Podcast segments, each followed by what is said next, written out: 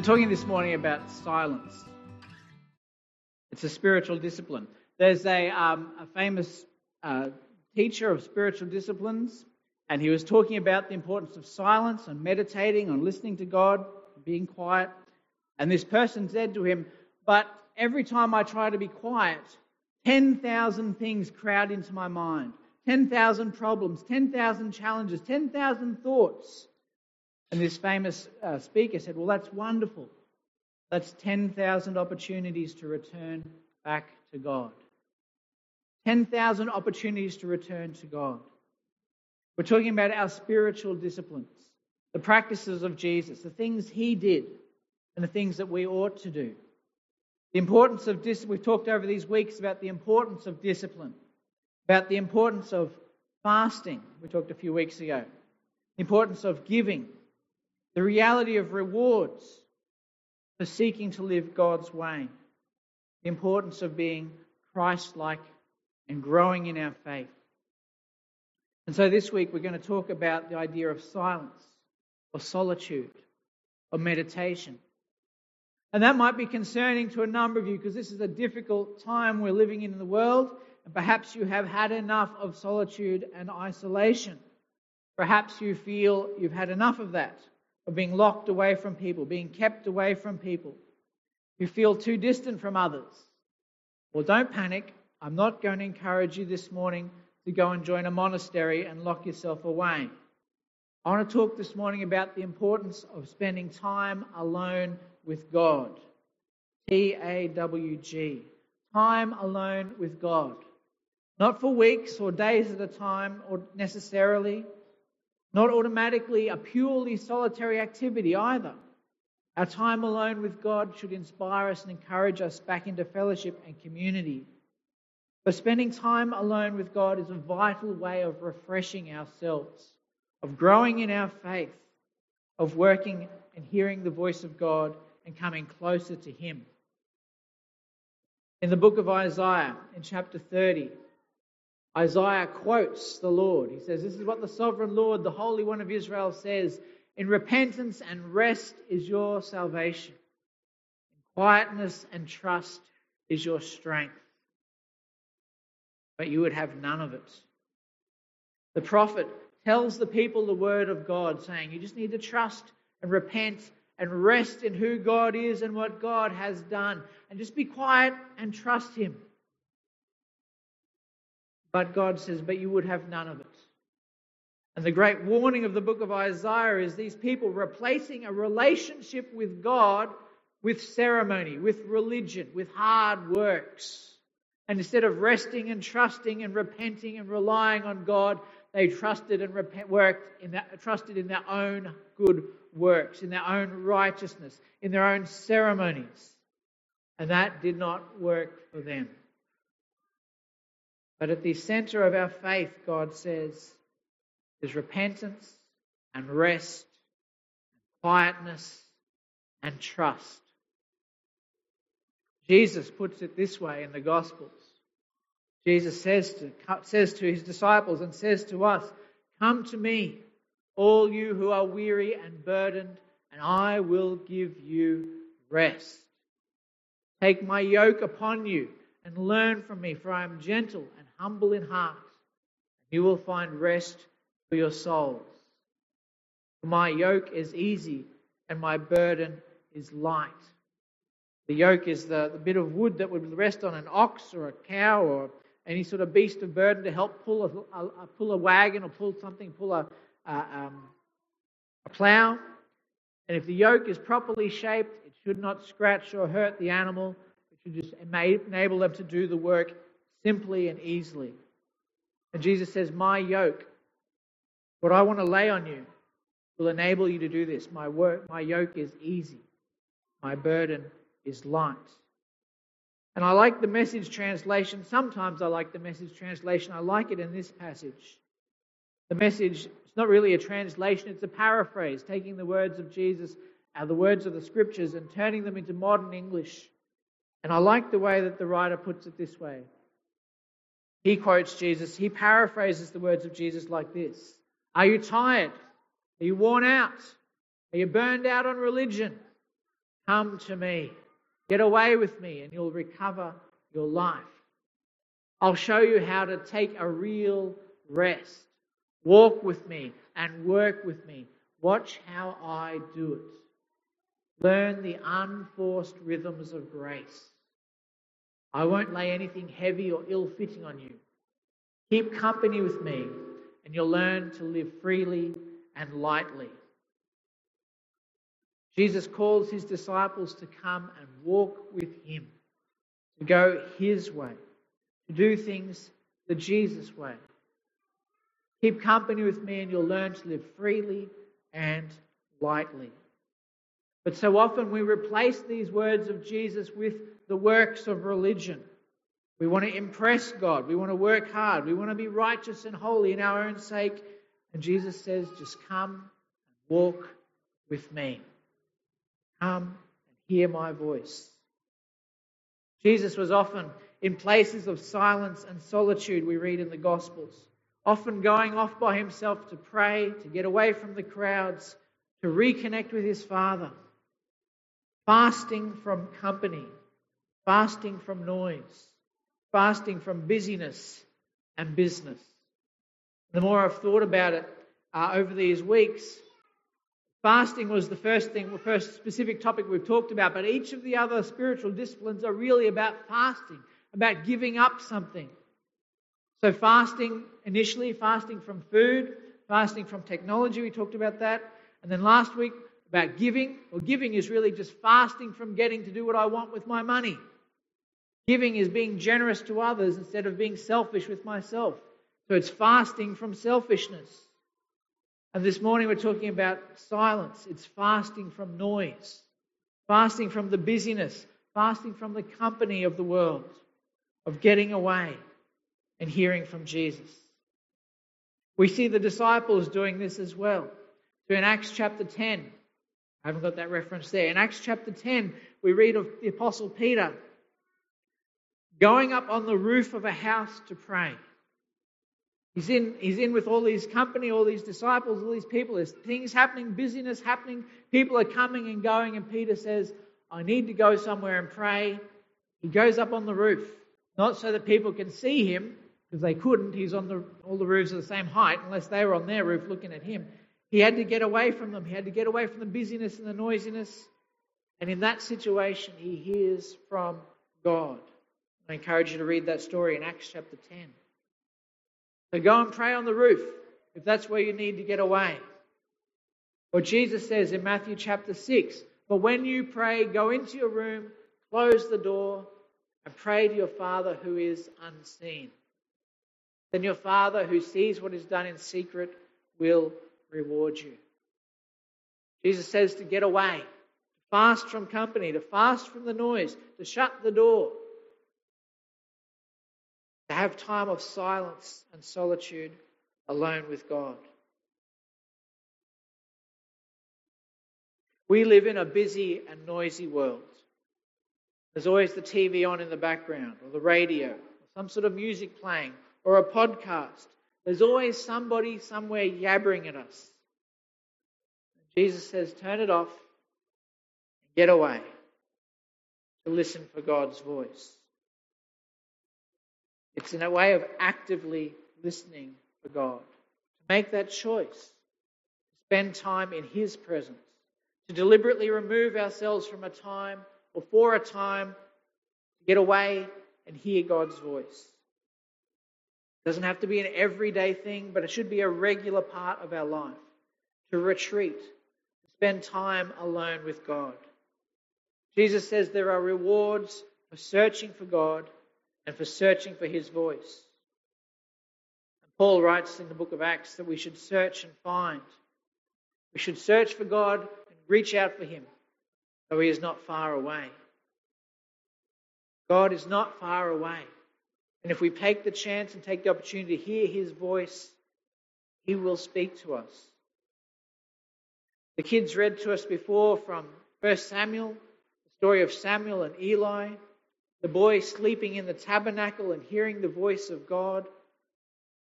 The boy Samuel ministered under, before the Lord under Eli. In those days, the word of the Lord was rare. There were not many visions. They're living in a time when not many people heard the voice of God. Even Eli, the high priest, very rarely heard the word of God speaking to him.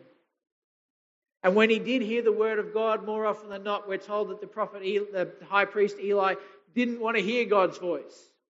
Because the news that God had for Eli was bad news for Eli and his family. So here is this little boy in the temple. One night in the tabernacle. One night, Eli, whose eyes were becoming so weak that he could barely see, was lying down in his usual place, snoozing on the job. The lamp of God had not yet gone out. And Samuel was lying down in the house of the Lord where the ark of God was. Now, some people will say that he was lying there next to the ark of the tabernacle. I think that's stretching the language a little bit. I think that would have been very much forbidden in those days to lie next to the ark of the tabernacle. I think that's a very the ark of the covenant. I think that's a bad idea. But he's in the building, in the tent at least, where the ark of the ark of God was. Then the Lord called Samuel. Samuel answered, Here I am, and got up and ran to Eli and said, Here I am, you called me. But Eli said, I did not call. Go back and lie down. He went and lay down. Here is something to notice. This voice that speaks to Eli does not sound like God. It is not trumpets blaring. Samuel! Samuel! It's a voice that Samuel is familiar with. He thinks it's Eli. Sometimes when we want to hear God, we expect to hear trumpets and the deep voice and the heavens to open. More often than not, when we're hearing God's voice, we'll hear something very familiar, even to the point where it'll sound like we're talking to ourselves. Again, the Lord called Samuel, and Samuel got up and went to Eli and said, Here I am, you called me. My son, Eli said, I did not call, go back and lie down. It happens a third time. A third time the Lord called Samuel. And that's a great encouragement to us that sometimes we listen for the voice of God and we miss it the first time, the second time, the third time. But God keeps on calling. He keeps on calling. Perhaps you've walked away from God and have given up listening for His voice. He is still calling for you. Turn back and try again. The Lord does not run out of breath. Again, he goes to Eli and says, Here I am, you called me. And Eli realized it must be the Lord calling the boy. So Eli told him, Go and lie down. And if he calls you, say, Speak, Lord, your servant is listening. So Samuel went and lay in his place. This time he's been given an instruction how to respond to this voice of God, how to have a conversation with God. But do you notice he disobeys? What does Eli tell him to say? Speak, Lord, your servant is listening. And what does Samuel say? Speak, your servant is listening. He misses out the Lord. He's not convinced that it's God speaking to him just yet, I think.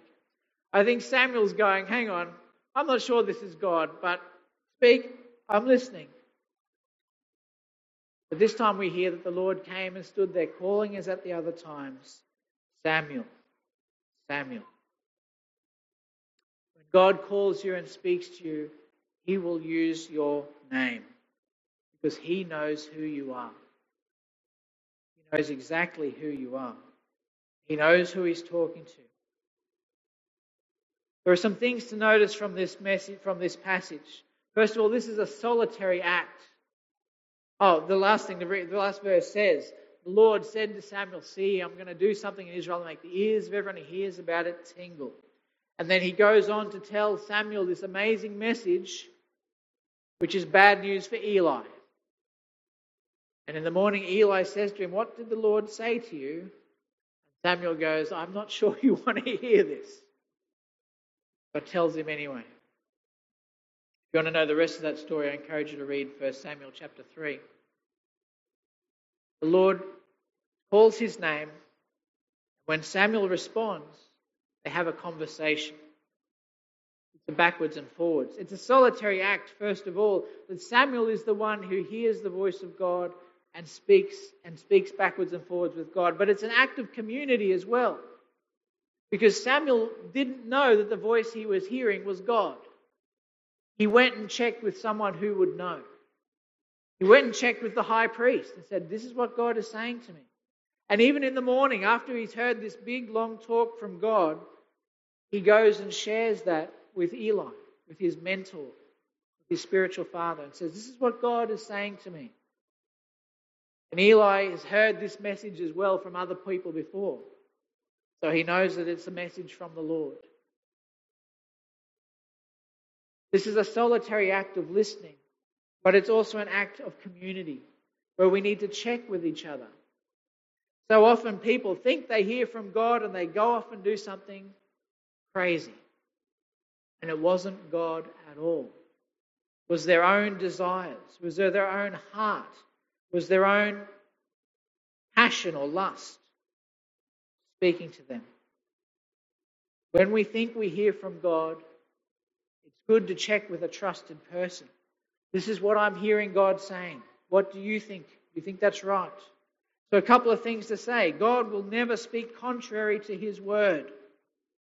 God, the voice you hear, if it says something that's contrary to the scriptures, don't listen to that word. Don't listen to that voice. It's not from God. God will never tell you to leave your wife and go and marry the sexy girl down the street. Okay? He doesn't do that. All right? If you're hearing that voice from God saying, get rid of that wife, she's too old, go and marry that pretty young thing down the road, that is not God. Okay? And vice versa for ladies. If the voice you're hearing is not saying something that you can imagine Jesus saying, it probably isn't God. So don't go out and start shooting people because you've heard a voice from God. That's not God, that's the enemy. We live in a world where there is deception, there is illness, there is mental illness where people think they're hearing voices that aren't there. We need to check these things in community with each other, saying, This is what I hear God saying. Do you think this is right? I had a, um, a chap who I dealt with in a previous congregation. And he we were talking one day in a pastoral conversation. He says, I'm, I'm waiting for the Lord to send me a new wife. He'd been separated from his wife. Anyway, we were coming conversation. He was an older man, must have been, well, probably my age now, so he wasn't that old. He's saying, I'm, I'm, I'm, waiting for the Lord to send me a new woman. I said, Well, what kind of woman would you like? And we had that conversation back and forwards. And and I said, Well, what do you think is the problem? Why is he not sending you someone? And we started talking about that. And he goes, Well, it's probably because I'm still married to my last wife. I went, What do you mean? He said, Oh, we've been separated for 10 years, but we've never divorced. And I went, Yeah, well, probably the Lord's not sending you a new wife because you're still married to the first one. You've got some stuff to deal with there, some situations. Only in that conversation He'd been yearning and begging God to send him a woman, a beautiful, lovely Christian woman, for 10 years. It's only in conversation that we realize that actually there's some things he needs to do first before God can will bless that situation, will answer that prayer. Some things he needed to deal with, some baggage he needed to sort out. so he'd been coming to God and saying, God, send me a new wife, and hearing God saying no but not exploring the answer for the reason for that no.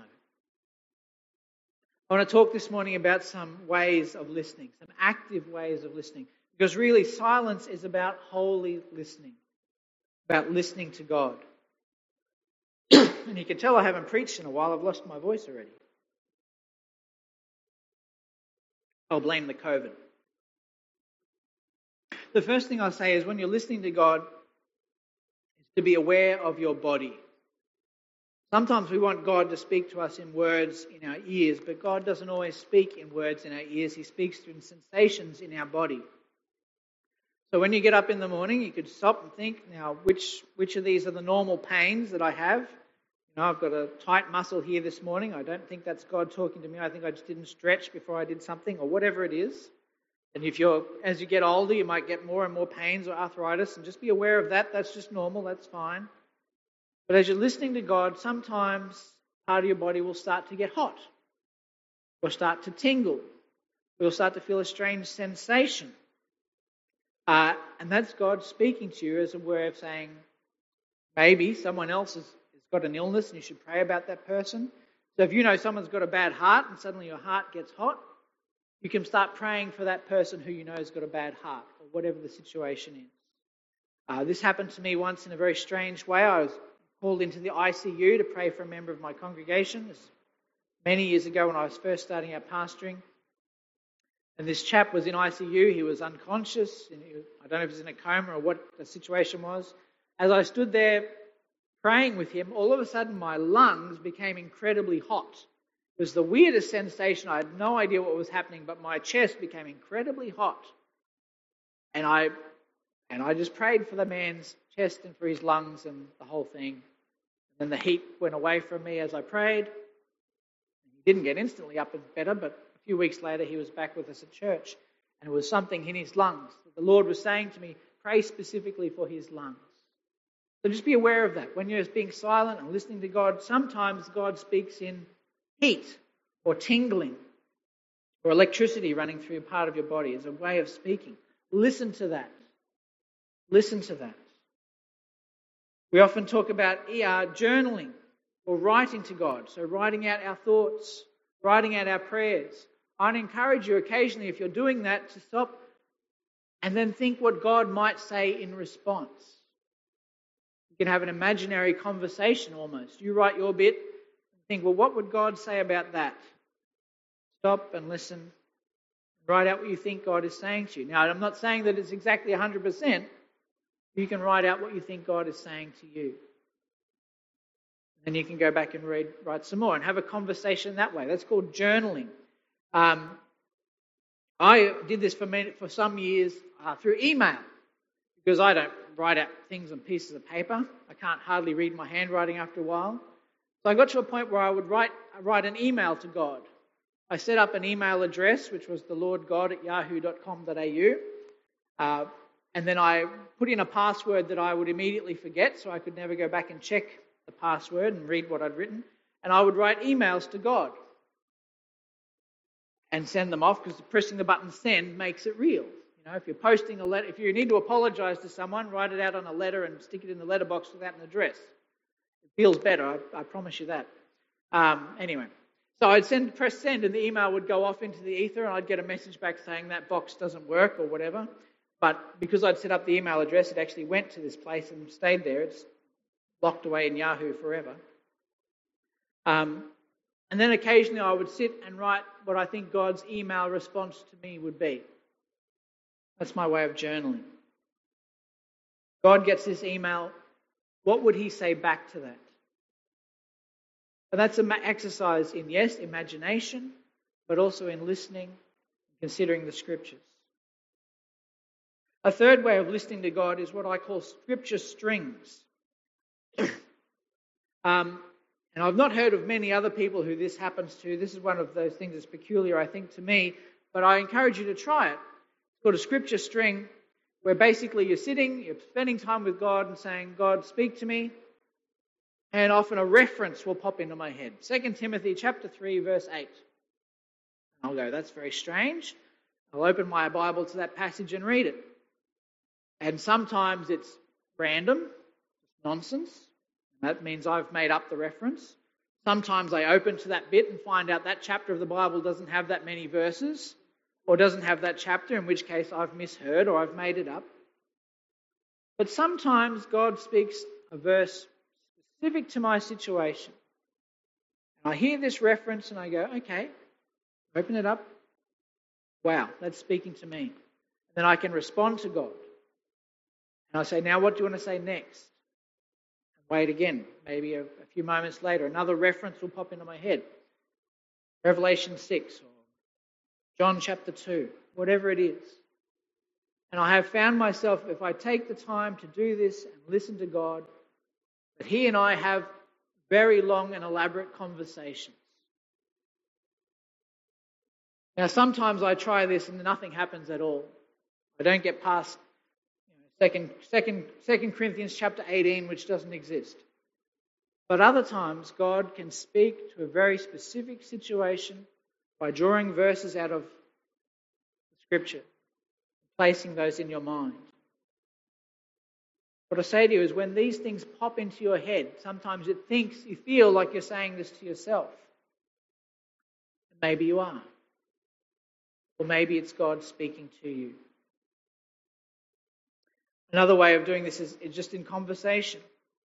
Often, when I'm doing the ironing, that's my job on a Sunday afternoon, is to iron the school uniforms ready for the week. I'll be talking to God, just having a conversation with Him, just saying what's on my heart and my mind. And as I iron things, sometimes God speaks back. Sometimes He tells very funny jokes. And we have a great conversation. I want to encourage you to think about that. Just be, spend that time in silence and listen for His voice. And then, of course, meditation. Meditation is one of those things that Christians have stopped doing, I think, because we're afraid of the Eastern religions and the New Age religions. But meditation is a Christian idea. Scripture tells us to meditate on the Scriptures. But our idea of the Christian idea of meditation is not the Eastern or the New Age idea. Their idea is to empty your mind. The idea of the West or the Christian idea of meditation is to fill your mind with the things of God think about the things of God, to meditate on them, to ruminate on them, to chew on them, to activate the brain and to think. So you might like to pick a verse from Scripture and just say it over and over to yourself, or think on that idea. To meditate is to think about God, to listen to what He is saying to us. Are there any questions this morning before I conclude? Anything I've said that you'd like to know more about, or something you'd like to ask about?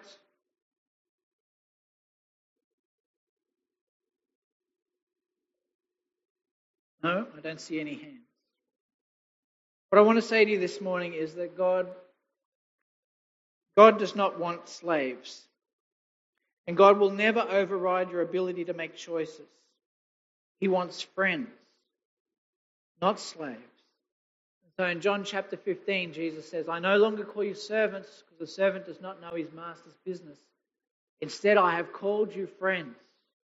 For everything I learned from my Father, I have made known to you.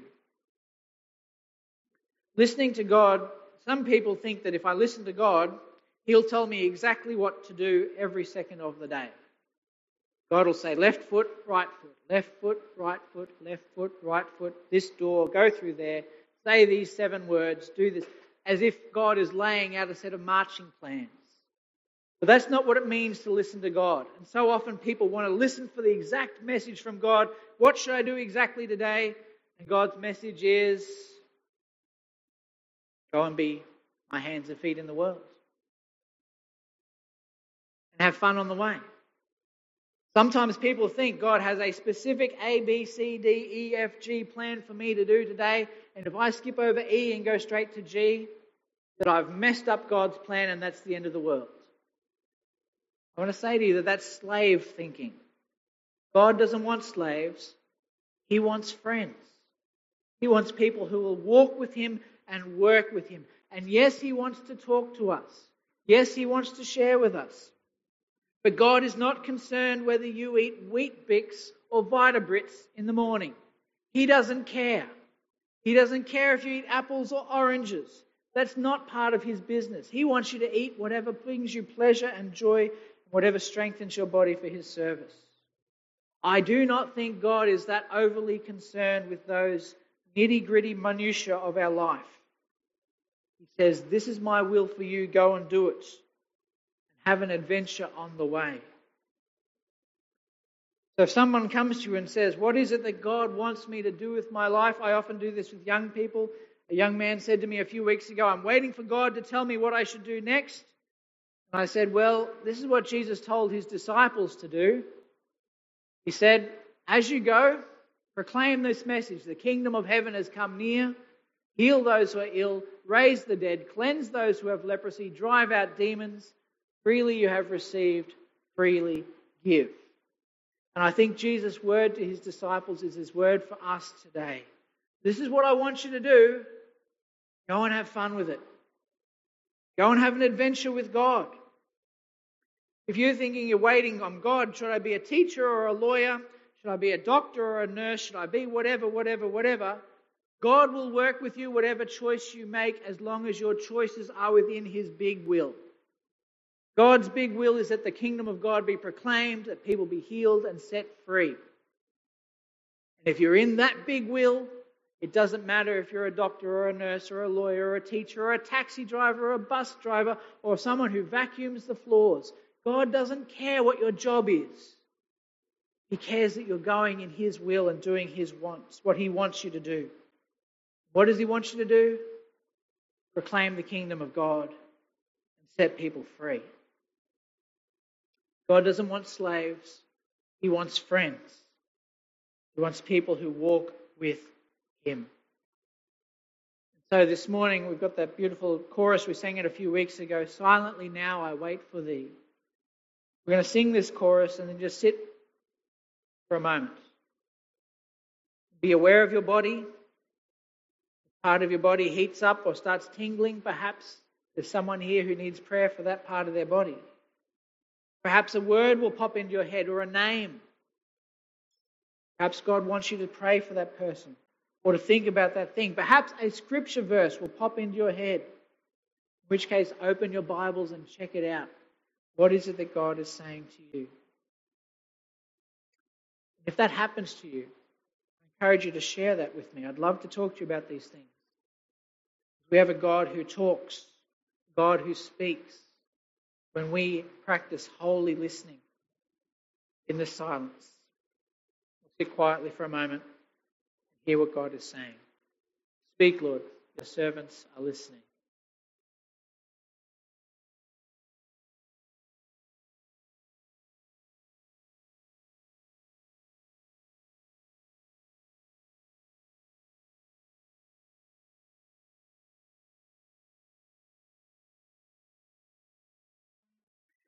Father God, I want to thank you this morning that you are a God who speaks.